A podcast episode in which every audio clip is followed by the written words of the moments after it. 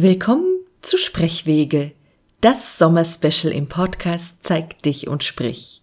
Wie sind andere zum Sprechen gekommen? Wie genau haben sie ihre passende Bühne gefunden? Und was tun sie, wenn sie mal wieder vor einer sprecherischen Herausforderung stehen? Erfahre all dies hier. Diesmal mit Christine Winter.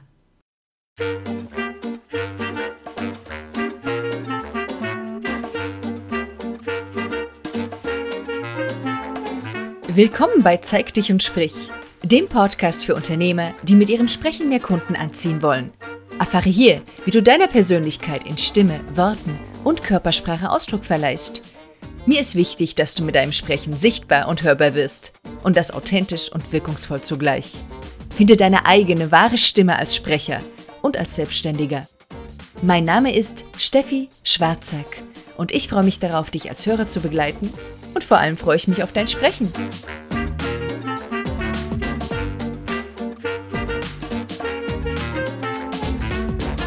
Hallo und willkommen zu dieser aktuellen Folge von Zeig dich und sprich. Ich freue mich sehr, meine aktuelle heutige Interviewpartnerin zu begrüßen. Es ist eine Ausnahme, eine Ausnahme deswegen, weil sie bisher die erste und einzige Interviewpartnerin ist, die ich bisher nicht persönlich kennengelernt habe. Ich hoffe, dass wir das irgendwann noch nachholen. Aber sie ist mir vor allem eben online aufgefallen, als jemand, der mit einem Thema rausgeht, was ich sehr, sehr spannend finde und wo ich mich gefragt habe, was steckt denn in der Biografie drinne? Ja, und deswegen habe ich sie eingeladen, hier mit, ihr, mit uns gemeinsam ihren sprecherischen Lebensweg mal zu teilen. Und ich freue mich, dass du da bist. Hallo, Christine Winter. Hallo, ich freue mich auch, dass ich da bin und ich teile sehr gerne ein Stück von meinem Weg, weil ich glaube, dass das für viele Leute, egal wie sie mit Sprechen kämpfen, vielleicht ganz hilfreich ist zu sehen. Genau, schön, ja. Ähm, dann fangen wir doch einfach damit an, dass du ein bisschen erzählst, wo stehst du denn heute, was machst du, was machst du auch sprecherisch, wer bist du? Ich bin Christine Winter und ich bezeichne das, was ich mache, als Trainerin für stille Stärken. Mhm. Weil ich auf der Suche war nach etwas, was so alles, was ich mache, mit umfasst. Und mir liegen die Menschen, die sich für zu still halten oder tatsächlich auch zu still sind, sehr am Herzen. Deswegen ist das Projekt Stille Stärken entstanden. Erst als Blog und mittlerweile als eine, ein Sammelbegriff für vieles, was ich mache. Ich helfe Leuten bei Themen rund um Kommunikation und um ihre persönliche Entwicklung. Und zwar einerseits als Dozentin und Hochschullehrerin mit Auszubildenden, mit Studenten und auch mit Leuten in der beruflichen Fortbildung. Das heißt, da stehe ich sehr viel sprechend vor Gruppen. Ich arbeite als Coach mit Leuten, die sich weiterentwickeln möchten. Häufig sind es Leute, die irgendwo Blockaden empfinden und über diese Blockaden hinweg möchten. Und eben, weil es mir aus meiner eigenen Geschichte heraus ein Anliegen ist, arbeite ich auch als Unterstützerin und quasi so als Sprecherin für Menschen, die Sprechblockaden haben oder die sich für zu still halten, egal wie berechtigt dieser Eindruck dann ist oder nicht. Ja, das ist spannend, weil du, du hast jetzt mindestens schon zweimal darauf hingewiesen, dass man zu still ist oder sich dafür hält. Das finde ich äh, ganz spannend. Vielleicht erklärst du das noch ein bisschen genauer. Wo ist denn der Unterschied? Also, kann es sein, wenn ich jetzt irgendwie in einer Gruppe bin und nichts sage, dass ich trotzdem nicht still bin? Also. Mhm. Da spielt eben meine eigene Geschichte eine ganz große Rolle. Ich bin als Kind sehr, sehr still und unauffällig gewesen. Im Kindergarten hat man nie was von mir gehört. Auch in der Grundschule war ich zwar immer aufmerksam beim Stoff dabei, aber ich habe nie was gesagt. Und wenn man dann älter wird, dann kommt so langsam natürlich die Forderung der Umgebung, dass das so nicht geht, dass man sich mehr rauswagen äh, muss, dass man eben zu still wirkt.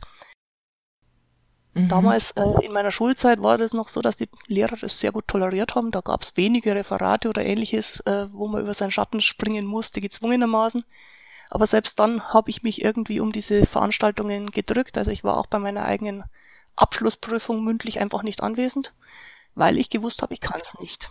Ja. Ich mhm. konnte nicht vor Lehrern sprechen, die ganze Schulzeit durch nicht. Ich konnte auch kaum jemals vor der Klasse sprechen, wenn überhaupt dann in halben oder dreiviertelten Sätzen. Also dass jemand mal von mir, von mir vor der Klasse einen ganzen Satz gehört hat, war, glaube ich, in, soweit ich es erinnern kann, sehr, sehr untypisch. Mhm. Und dann hört man natürlich ständig und ein Leben lang, man wäre zu still. Und deswegen trenne ich das jetzt immer so ein bisschen, wie bekommt man es von außen gespiegelt und wie ist es tatsächlich, weil ich hatte auch Lebensbereiche, wo ich keineswegs still war. Gerade in der Familie war ich eher zu laut und zu altklug und zu dominant. Und das war bei mir sehr situationsabhängig. Mhm. Ich habe dann viel, viel später, vor einigen Jahren erfahren, dahinter steckt eine psychische Erkrankung, die nennt sich selektiver Mutismus. Und selektiv mutistisch heißt eben in bestimmten Lebensbereichen schweigend mutistisch und in anderen Lebensbereichen aber ganz normal. Und vor diesem Hintergrund ergibt sich bei mir die Trennung zwischen, ist man tatsächlich zu still? Ja. Solche Menschen lerne ich eher selten kennen. Oder hat man von der Umgebung gespiegelt gekriegt, man wäre zu still und ist eigentlich im Rahmen seiner Möglichkeiten völlig normal. Ja, spannend. Ähm, es gibt also in unserer Gesellschaft heutzutage und im Unternehmertum natürlich noch viel mehr, ist es natürlich eine, eine wichtige, ja, sage ich mal jetzt Voraussetzung, dass man eben auch in diese Selbstpräsentation geht.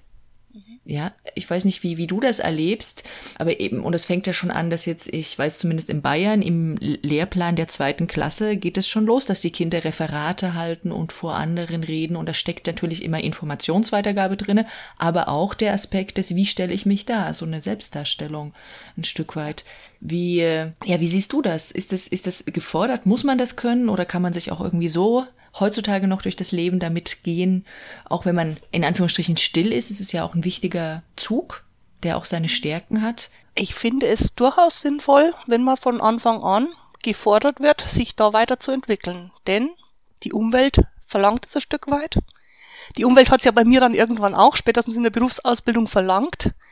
Ich war bloß vorher nicht gefordert, mich damit wirklich auseinanderzusetzen. Und ich glaube schon, dass die Möglichkeit, sich da schon relativ jung zu entwickeln, wichtig ist in unserer Zeit. Mhm. Der Punkt ist allerdings, dass vielen Kindern und Jugendlichen signalisiert werden, dass wird, dass sie alles falsch machen, was sie da so machen.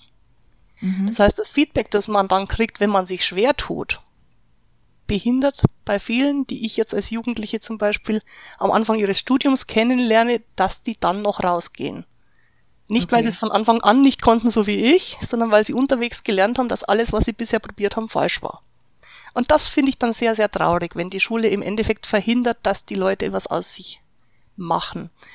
Und deswegen, wenn ich mit Studierenden arbeite, ist meistens unser erster, unsere erste Übung, sich hinzustellen und einfach mal so zu sprechen, als ob man noch nie was davon gehört hätte, wie es eigentlich gehen sollte.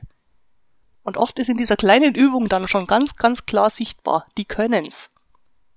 Und man braucht dann einfach nur noch mal den Schritt dahin, dass sie es auch wieder machen. Und das finde ich im Moment bei dem Schulsystem, das da sehr fordernd ist, ein bisschen schwierig, weil halt die Fehlerkultur in der Schule sehr dominant ist und man damit vielleicht dem einen oder anderen, der eh schon über seinen Schatten springen muss, ein bisschen die Freude am Reden nimmt.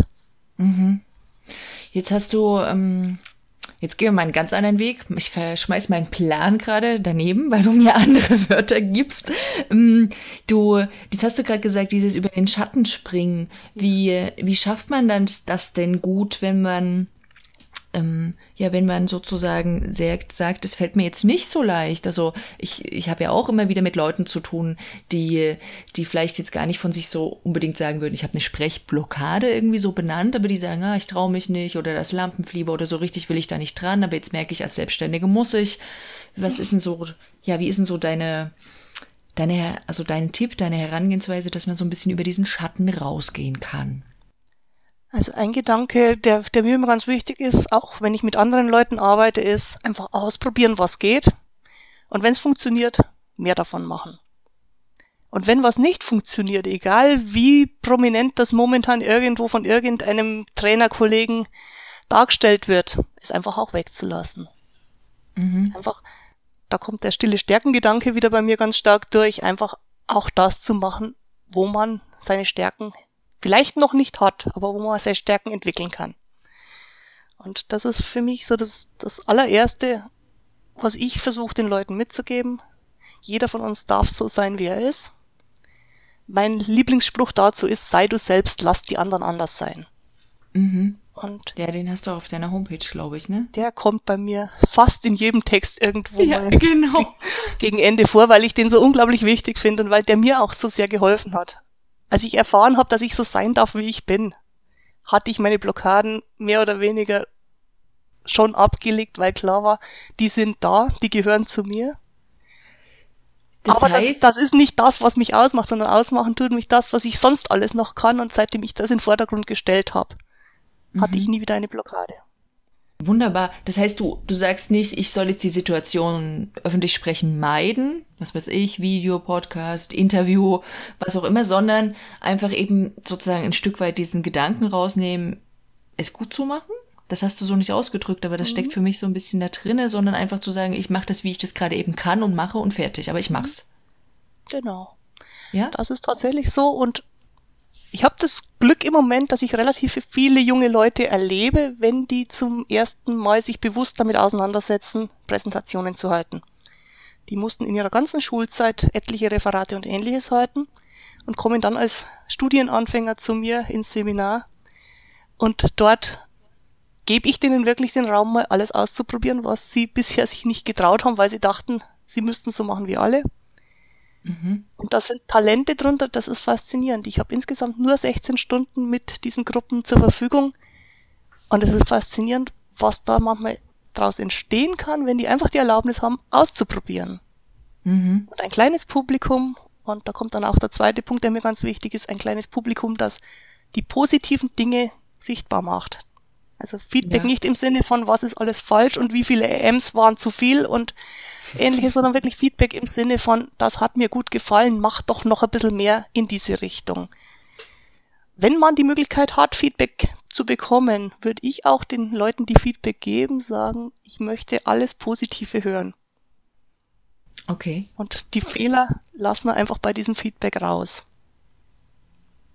Jetzt. Und, und dann wenn jemand etwas anmerkt, was nicht passt hat, lässt sich ja fast nicht vermeiden, zu sagen, hat's gestört. Hat's mein Vortrag, hat's meine Präsentation, hat's das Gespräch gestört. Mhm. Ganz oft werden Dinge angemerkt, die irgendwie waren. Und wenn man dann nachfragt, hat's gestört? Sagt derjenige, nee, überhaupt nicht. Ich war so vom Thema gefangen, dass da Ems waren, dass da Hänger waren, dass da das Konzeptblatt runtergefallen ist, hat mich überhaupt nicht gestört, war halt so. Mhm. Und das ist für mich die wichtigste Information an der Stelle. Wenn was Kritisches kommt und es hat nicht gestört, dann hat es nicht gestört. Okay. Das ist, äh, also das mit dieser Fehlerkultur, das steckt da ja da auch drin, ne? Ja. Wir sind natürlich darauf geeicht, ähm, Fehler rauszusuchen. Und das ist, glaube ich, auch ganz spannend. Ich erlebe auch, dass Leute auch in meine eigenen Präsentationstrainings hineinkommen und das verlangen. Sie verlangen nach diesen kritischen Aussagen. Mhm. So, unter, so ein Stück weit unter dem Motto, jetzt, jetzt gebe ich es mir noch mal irgendwie, ähm, weil sie es selber so gewohnt sind, dass man, dass, dass man das so macht, ja. ja, dass dieses positive Bestärken auch zum selben Ziel vielleicht führt, das, äh, das sehen selbst viele Teilnehmer bei mir gar nicht. Ich war bei mir selber in meinem Entwicklungsprozess auch unglaublich fehlerfixiert, weil ich einfach nicht wusste, dass es andere Möglichkeiten gibt. Mhm. Und ich glaube, dass ich dadurch viel, viel länger gebraucht habe. Mhm. Weil es war die ganze Zeit mein Fokus auf dieser Blockade, die ich nun mal habe. Mhm. Und die ist, auch wenn sie heute nicht mehr auftritt, immer noch in mir drin. Und solange ich mich darauf fixiert habe, diese Blockade nicht haben zu wollen, war mein ganzes Leben beschränkt auf diese Blockade. Ja. Dass ich in eine Situation komme, vor Menschen stehe, das, mhm. was ich sagen möchte, bei mir im Kopf ist und nicht rauskommt. Mhm. Das war über Jahre, ab Teenagerzeit bis weit in die Zwanziger rein, war das quasi mein Lebensthema. Und hätte mir irgendjemand dabei geholfen, dieses Lebensthema neben die ganzen anderen Lebensthemen zu stellen und nicht in den Vordergrund, mhm. glaube ich, wäre es schneller gegangen. Das ist so ein bisschen die Überzeugung von mir, warum ich sage, Fehler helfen nicht weiter, jedenfalls nicht, wenn man über seinen Schatten springen muss. Fehler helfen dann weiter, wenn ein Profi sagt, und jetzt feile ich noch an den letzten 10 oder 20 Prozent. Dann mhm. macht es durchaus Sinn, mit diesen Leuten daran zu arbeiten dass sie nicht die Fehler wegmachen, weil dann sonst wieder auf den Fehler fixiert, sondern dass sie Alternativen finden, die noch besser funktionieren. Mhm. Aber Zunächst. Also, für, den, für denjenigen, der sich schwer tut, hilft's überhaupt nichts, wenn ich die Fehler raushebe. Ich hatte auch mal einen, einen, einen, wenn ich das hier anmerken darf, einen, ja. einen Ausbilder, eine Ausbilderin vielmehr, die sprach immer, du kannst den Leuten nicht ihre Krücke wegnehmen, wenn du ihnen nicht einen anderen Stock oder so in die Hand gibst vorher. Mhm. Und was sie damit meinte, ist, dass ich erstmal die Dinge, die gut sind, wirklich bestärke, dass sie sie trägt, egal ob ich an der Stimme arbeite oder an was anderem auch. Und dann kann man gucken, ob sie dann vielleicht immer noch dieses Verhalten loslassen können was sonst vielleicht noch ist, was eben diese 20 Prozent vielleicht noch ablenkt. Mhm. Ja, das geht so ein bisschen in diese Richtung und das erinnert mich gerade sehr an, dann nochmal daran, was du gerade sagst. Mhm.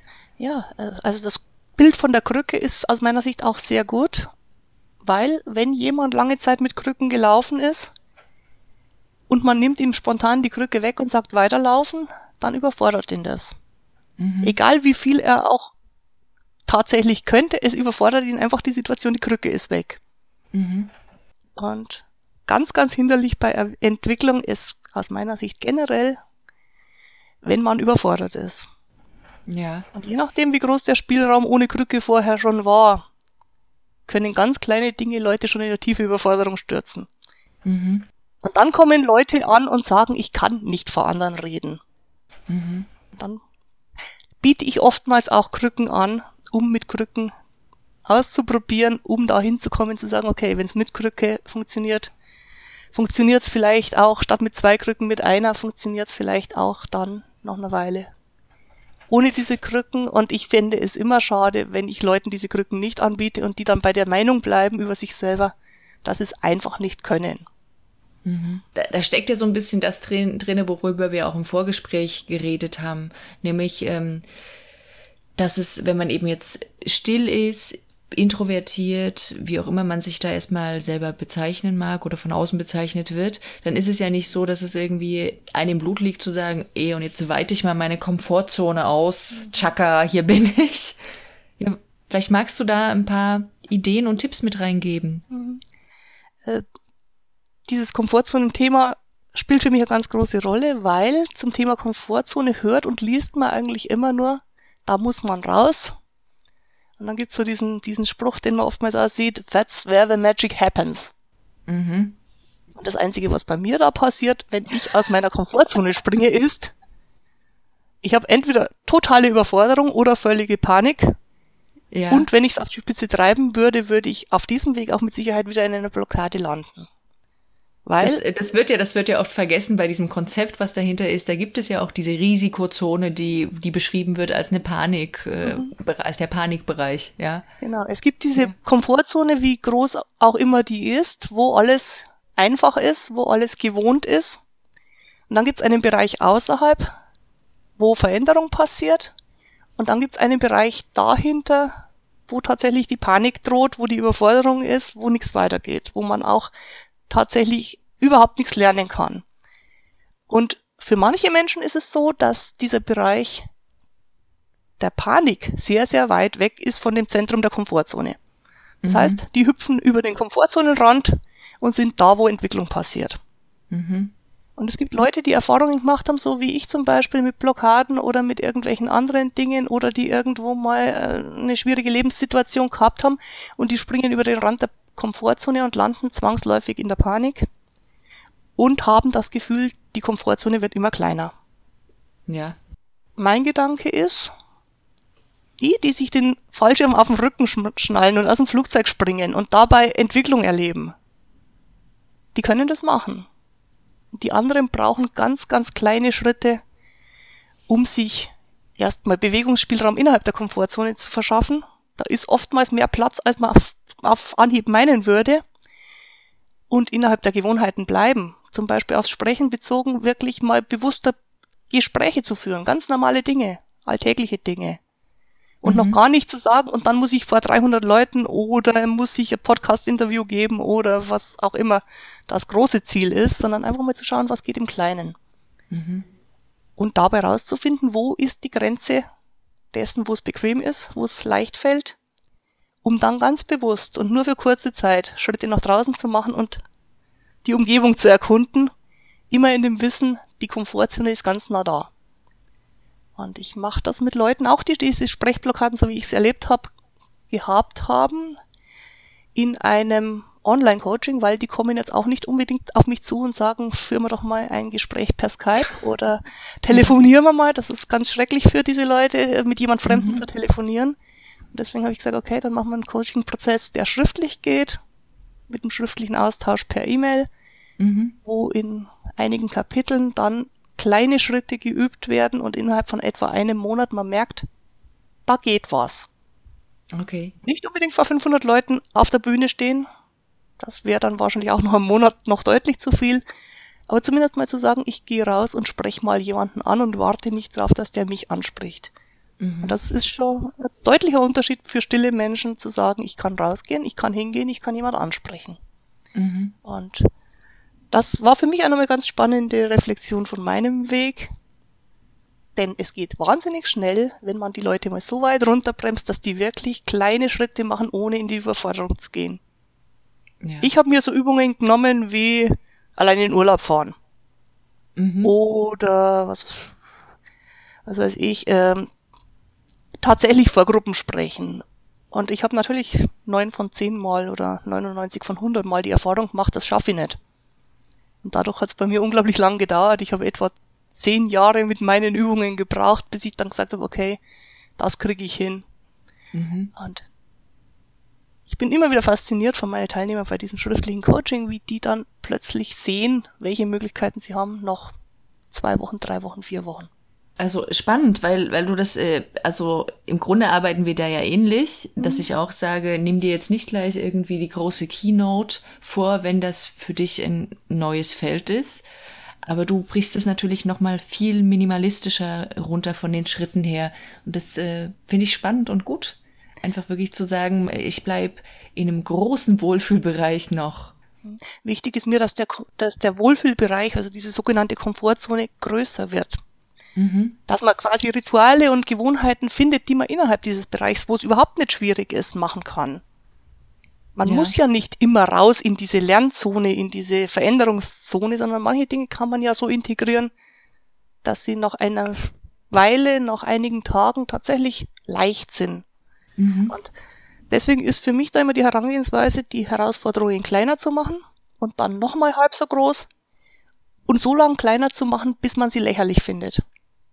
Mhm. Und wenn man drüber lachen kann, wie klein dieser nächste Schritt ist, dann ist er eigentlich von der Größe her richtig.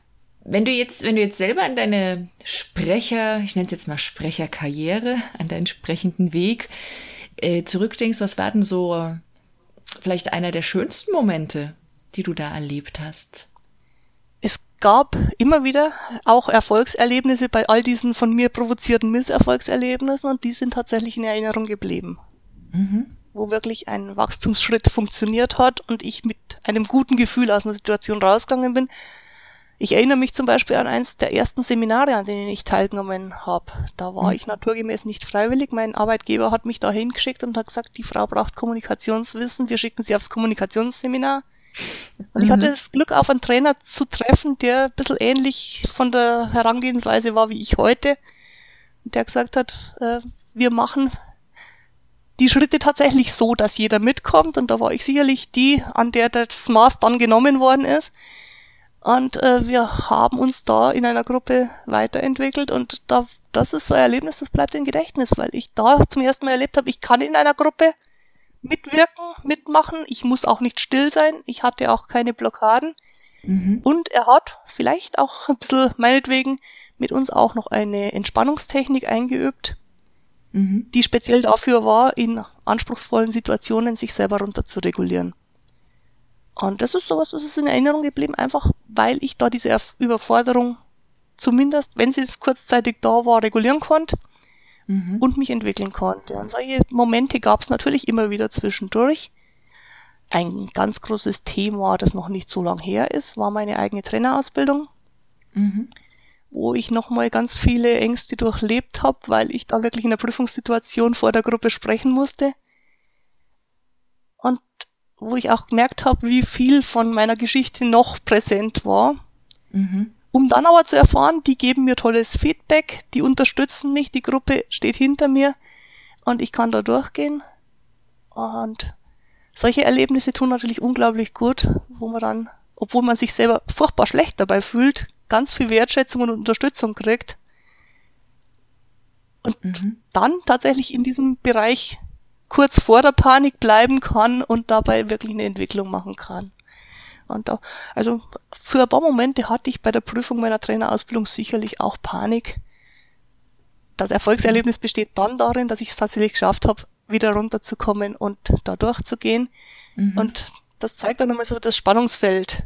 Natürlich brauche ich die Herausforderung, um mich zu entwickeln, aber ich brauche definitiv nicht, dass ich mich in der Panik verliere und das hat da geklappt und deswegen ist das etwas, was mir sehr positiv in Erinnerung geblieben ist. Mhm. Trotz erheblichen Lampenfiebers, trotzdem ich die Hälfte von meinem Inhalt vergessen habe und mich dann munter durch meine Prüfungspräsentation durchimprovisieren musste. Ähm, es hat vieles nicht funktioniert, aber im Gesamtbild rückblickend ist es eine tolle Erfahrung gewesen. Und das aber du, du redest gerade von Improvisieren. Letztendlich mhm. ist das ja was, was du eigentlich auch gar nicht so schlimm findest, oder? Weil wir haben ja jetzt im Vorfeld auch über Stichwortzettel und sowas geredet und du sagst ja, ja auch, eigentlich magst du, wenn es dann frei kommt und fließt. Mittlerweile, nach der Trainerausbildung, wo ich gelernt habe, man müsste ein Konzept und einen Zeitplan und konkret wissen, wo man hin will und das Ganze vorbereitet haben. Mittlerweile bin ich soweit, dass ich nur noch Überbegriffe habe, was als nächstes kommt. Mhm. Und wenn ich vor Leuten stehe, ich am liebsten mit Flipcharts arbeite, wo ich einfach dann umblätter und das nächste Flipchart das nächste Thema vorgibt und ich nicht großartig wissen muss, was jetzt inhaltlich genau wie kommt. Mhm. Das heißt, wenn es ums Präsentieren, ums Reden vor Leuten geht, mag ich auch zum Beispiel PowerPoint nicht, weil da oft so viel Zeug draufsteht, was mich verwirrt, mhm. Dass ich es lieber nicht mache. Inzwischen bin ich ein Verfechter von Improvisieren und auch mit den Leuten gemeinsam ähm, das Thema weiterentwickeln. Damals war ich noch nicht so weit, da hatte ich ja gerade erst gelernt, wie man sich ein Konzept baut. Das ist ja auch nichts gegen Konzepte zu sagen, aber ich finde auch die wirklich in dieser Präsenz sein mit einer Gruppe oder mit, mit Leuten, das geschieht halt am allerbesten, wenn man diese Konzepte auch wieder loslassen kann und einfach guckt, was ist denn jetzt gerade los, was passiert denn jetzt da gerade. Und es, erfordert aber, ich finde, Mut. Das erfordert mhm. mich auch immer wieder Mut, äh, mhm. zu sagen, ich, ich mache mich damit verletzlich, weil es könnte ja auch nicht so gut sein. Wenn ich den Plan durchziehe, dann wird es einigermaßen okay sein. Ja. Mhm. So, zumindest erlebe ich das bei mir so. Ja. Die Befürchtung ist, dass man den Plan verlieren würde, wenn man, wenn man sich nicht dran klammert. Das erlebe ich auch ganz viel bei meinen Teilnehmern. Mhm. Die Erfahrung ist allerdings, dass beim Publikum die Präsentationen am besten ankommen, wo man irgendwie die Einführung macht und feststellt, der ganze Plan äh, passt nicht zum Publikum und dann einfach mit dem Publikum mitgeht. Ja. Ja, da muss jeder für glaube, sich schauen. Leute, man kann die Leute dann viel besser berühren, glaube ich, weil du eben in, wirklich in der Präsenz bist. Ansonsten zieht man ein Ding durch, was eigentlich in die Vergangenheit gehört, weil du hast es ja in der Vergangenheit ausgearbeitet. Mhm. Ja. Ja, und es, es, es macht einfach sehr viel echter und nahbarer, wenn man mit den Leuten redet, statt für die Leute redet. Mhm. Ähm, es, ist, es ist nicht jedermanns Sache, jeder muss so ein bisschen auch sein Maß an Kontrolle oder Improvisation suchen. Mhm. Was ich ganz, ganz schrecklich finde und was ich tatsächlich dann Leuten auch bewusst abgewöhne, ist Dinge auswendig lernen. Mhm. Weil dann verliert man das Publikum mit allergrößter Wahrscheinlichkeit. Ja. Also schon, also, schon allein für das Gehirn vom Verständnis her ist das extrem schwer, weil die wenigsten es schaffen, in einer guten, verständlichen Melodie dann zu sprechen. Ja.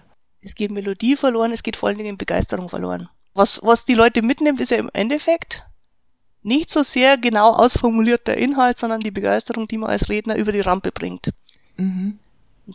Da bin ich eben für mich jetzt an dem Punkt, dass ich sage, ich brauche drei, vier Stichpunkte, damit ich, wenn ich mal eine Pause zwischendrin habe, schauen kann, wo ich weitermache. Mehr brauche ich eigentlich nicht. Mit dem Rest würde ich mir selber eher ein Bein stellen. Das heißt, wie, wie bereitest du dich dann vor? Bereitest du dich auch so kurz und knapp vor und sorgst lieber dafür, dass es dir gut geht? Oder hast du das Gefühl, du liest dann trotzdem ganz viele Bücher, damit dir alles zur Verfügung steht? Also wie, wie sieht deine Vorbereitung aus? Egal ob jetzt ob Seminar, Präsentation. Ja. Ich versuche ein Thema zu haben, also schon vor der Vorbereitung eigentlich, wozu ich was zu sagen habe. Mhm. Wenn ich merke, das ist ein Thema, zu dem ich nichts zu sagen habe, versuche ich solche Dinge auch gar nicht erst anzunehmen, weil dann wird es mit meiner Methode schwierig. Mhm. In dem Moment, wo ich merke, ich habe was zu sagen, sind die Ideen schon da. Okay. Und die eigentliche Vorbereitung inhaltlich ist bei mir, dass ich meine Flipcharts male und schreibe. Und während ich in diesem Prozess von Malen und Schreiben bin, strukturiert sich mein Inhalt und dann vergesse ich ihn auch nicht mehr, was mir sonst beim reinen Lesen durchaus passieren könnte, sondern da, da, da integriert sich das Ganze, da ändern sich manchmal auch nochmal die Abläufe, weil ich dann plötzlich merke, dass irgendwelche Sprünge oder ähnliches drin sind. Und wenn ich meine Flipcharts in der richtigen Reihenfolge unterm Arm habe, dann bin ich im Grunde auch vorbereitet. Dann kann es sein, dass ich das eine oder andere nochmal nachlesen muss, was einfach bestimmte Fachbegriffe oder ähnliches beinhaltet, aber im Grunde steht dann das, was ich vortragen will. Und diese Flipcharts, sind die dann schon fertig oder hast du die sozusagen vorskizziert, um dann mit den Teilnehmern damit weiterzuarbeiten? Ich versuche größere Zeichnungen vorzubereiten und dann zu ergänzen im hm.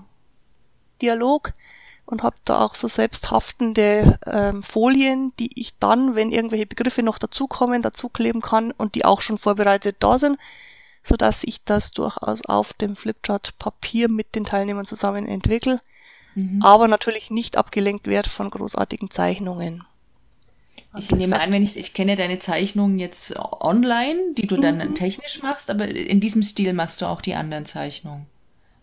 Auf dem genau. Flipchart. Ja. Also mhm. ich, ich habe relativ viele Gesichter, relativ viele Männchen drauf, die irgendwo in Interaktion sind, so dass ich viele Sachen einfach auch wirklich verbildliche und gar nicht so sehr irgendwelche Texte dort stehen habe. Und wie gesagt, wenn dann mal ein Fachbegriff wichtig ist, dass der dort auch erscheint, dann klebe ich den einfach noch dazu. Und ganz vieles ist aber wirklich Illustrationen, weil für mich immer so ist, einen Sachverhalt zu erfassen, dann muss ich ihn so weit runterbrechen, dass er auf einer Flipchart, auf einem Flipchartplatz platt auf einem Flipchart-Blatt Platz hat. Mhm. Und wenn ich das für mich habe, dann ist auch für mich das Thema geklärt. Das ist das, was ich vorhin gemeint habe mit, das ist meine Vorbereitung. Wenn ich so weit bin, dass ich es auf einem Blatt veranschaulichen kann, dann kann ich auch drüber reden. Cool, das gefällt mir gut. Also äh, direkt an die Flipcharts zu gehen, wäre wahrscheinlich überhaupt nicht mein Stil. Ich, mhm. Aber ich äh, mache es auf jeden Fall auch mit Stift und Papier, mir die Dinge zu skizzieren. Mhm. Aber nicht ganz so bildlich, sondern schon mehr mit Worten noch. Aber es geht mehr um Strukturen, die ich auch darstelle, um Zusammenhänge herzustellen. Das ist auch meine Art von Vorbereitung. Ja, mhm. ja auf jeden Fall nicht im PC. Dort findet die Vorbereitung nicht statt. Es findet maximal eine visuelle Aufbereitung später statt, wenn es notwendig ist. Durch Video oder was auch immer. Ja. Ja, also äh, für mich ist tatsächlich dieses mit der Hand auf dem Papier mit einem dicken Stift mhm. arbeiten, das ist für mich was, was mich unheimlich sortiert. Ja, spannend, ja. Und ich bin sehr froh, dass ich das entdeckt habe, weil das verkürzt die Vorbereitungszeit ganz enorm. Das klingt auf jeden Fall sehr verknappend, ja? Mhm. Ja, dann, ähm, wo willst du denn vielleicht so als bisschen zusammenfassende Frage auch, wo willst du denn jetzt noch hin? Welche Ziele hast mhm. du denn noch für dein Sprechen, aber natürlich auch für deinen Beruf generell? Weil du hast ja ganz viel erreicht von deinem Lebensweg jetzt her, wo, wo es vor 10, 20 Jahren nicht so aussah, als wäre es möglich. Wo willst du jetzt hin? Genau, also wenn man mich als Kind gefragt hat, was ich werden will, mhm. war die Antwort immer Lehrerin. Für die Leute, die mich sprechen konnten, war das okay. Ich glaube, für die Leute, die mich noch nie gehört hatten, wäre es ein bisschen befremdlich gewesen, weil das Kind, das nie vor einer Schulklasse gesprochen hat, mhm. hatte als Berufsziel immer Lehrerin.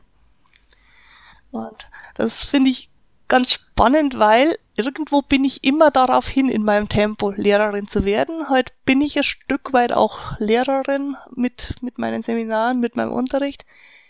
Und ich habe jetzt keine großen inhaltlichen Ziele, sondern, oder das Ziel ausgefeilt, da irgendwo Sprecherin zu werden, sondern mir ist momentan als Ziel ganz wichtig, dass ich authentisch bin, wenn ich spreche und dass ich mich dabei wohlfühle und dass ich eben mit Themen, mit denen ich mich identifiziere, mhm. zum Sprechen komme.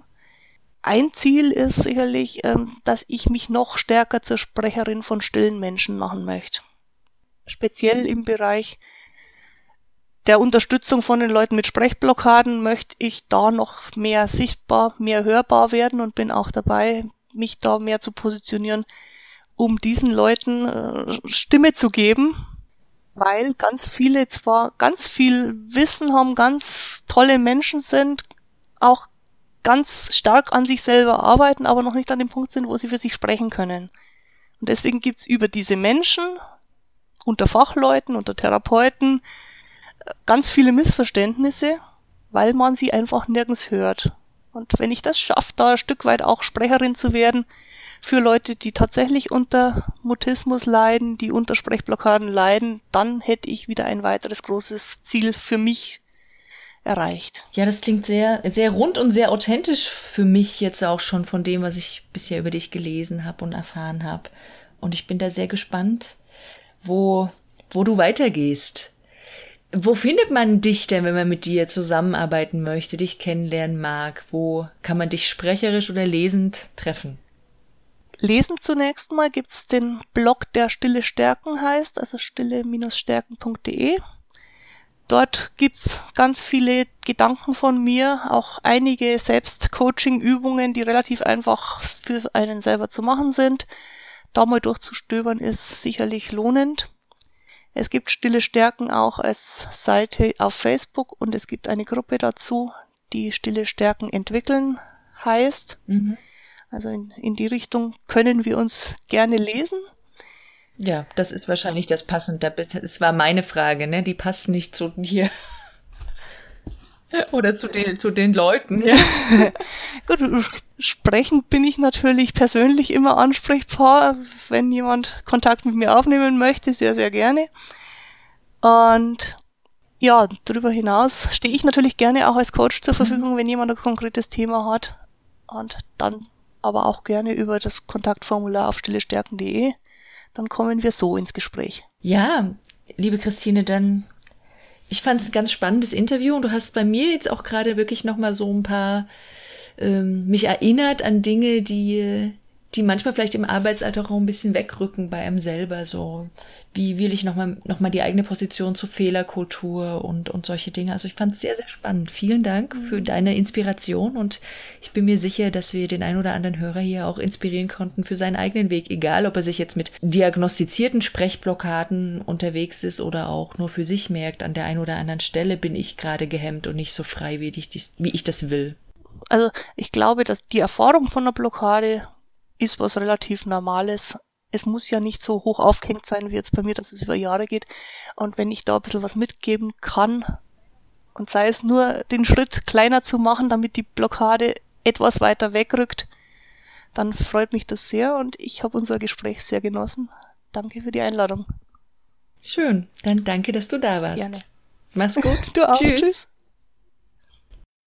Hallo, hier ist jetzt nochmal Steffi. Ja, schön, dass du auf jeden Fall das Interview bis hierhin gehört hast. Ja, inzwischen habe ich die Christine sogar persönlich hier in München getroffen und persönlich eben kennenlernen dürfen und der sympathische Eindruck, den ich schon vom Hören hatte, der hat sich für mich bestätigt. Deswegen schau doch gerne nochmal bei ihren Angeboten rein. Ich habe dir all die Sachen und die Show Notes eben im Speziellen zu diesem Interview verlinkt unter steffischwarzack.de slash Folge 020, also Folge 20, Folge 020. Darüber hinaus möchte ich dich gerne jetzt noch gedanklich zu etwas anderem mitnehmen, also nicht nur über Sprechblockaden und wie man die löst, sondern ich möchte nochmal auf das Thema Stimme kommen. Es ist ja schon eine Weile her, dass ich dir einige Folgen zum Thema Stimme näher gebracht habe.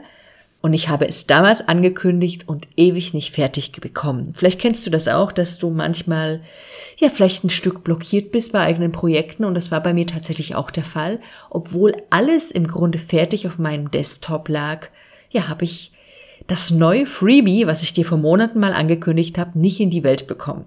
Und das hat jetzt endlich ein Ende. Es ist nämlich jetzt wirklich rundum fertig und du kannst es dir ab sofort runterladen.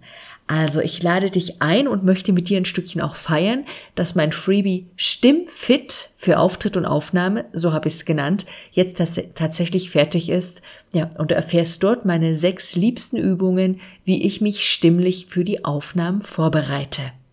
Ja, wo findest du das Ganze? Das findest du unter steffischwarzack.de slash nicht Folge, jetzt war ich total auf dem Schlauch, also nochmal steffischwarzack.de slash stimmfit Also wie Stimme, aber ohne E und fit wie Fitness. Stimmfit.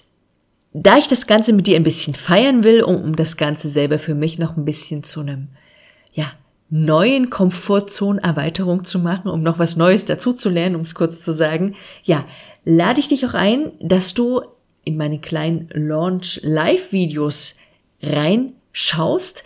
Und zwar mache ich eine kleine Aktion, nämlich vom 31. Juli bis zum 4. August, Montag bis Freitag, wirst du jeden Tag auf meiner Facebook-Seite ein stimmliches Thema im Mittelpunkt ja erleben können und du kannst mir natürlich all deine Fragen rund um Stimme und Sprechen dort auch stellen. Es soll also darum gehen, warum es sich tatsächlich für dich lohnt, deine Stimme fit zu machen, wie Stimme als Phänomen überhaupt akustisch zustande kommt, was alles da reinspielt. Ich möchte Fragen beantworten, was man tun kann, ja, wenn man Räusperzwang hat oder wenn man merkt, dass ein der Atem, die Atemgeräusche auf der Aufnahme stören. All diese Sachen und eben auch deine Fragen. Also bring dich da gerne rein, schau mal rein. Du findest das Ganze auf facebook.com slash zeig dich und sprech. In diesem Sinne bleibt mir nur noch zu sagen, zeig dich und sprich und tschüss, deine Steffi.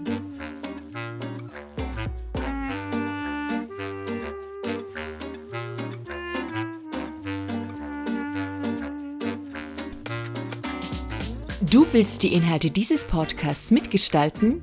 Dann schick mir deine Themenwünsche und Fragen an info at steffischwarzack.de. Dieser Podcast hat dir gefallen? Dann teile ihn gern auf deinen Social Media Kanälen und sag es weiter. Für mehr Infos besuche www.steffischwarzack.de. Auf bald!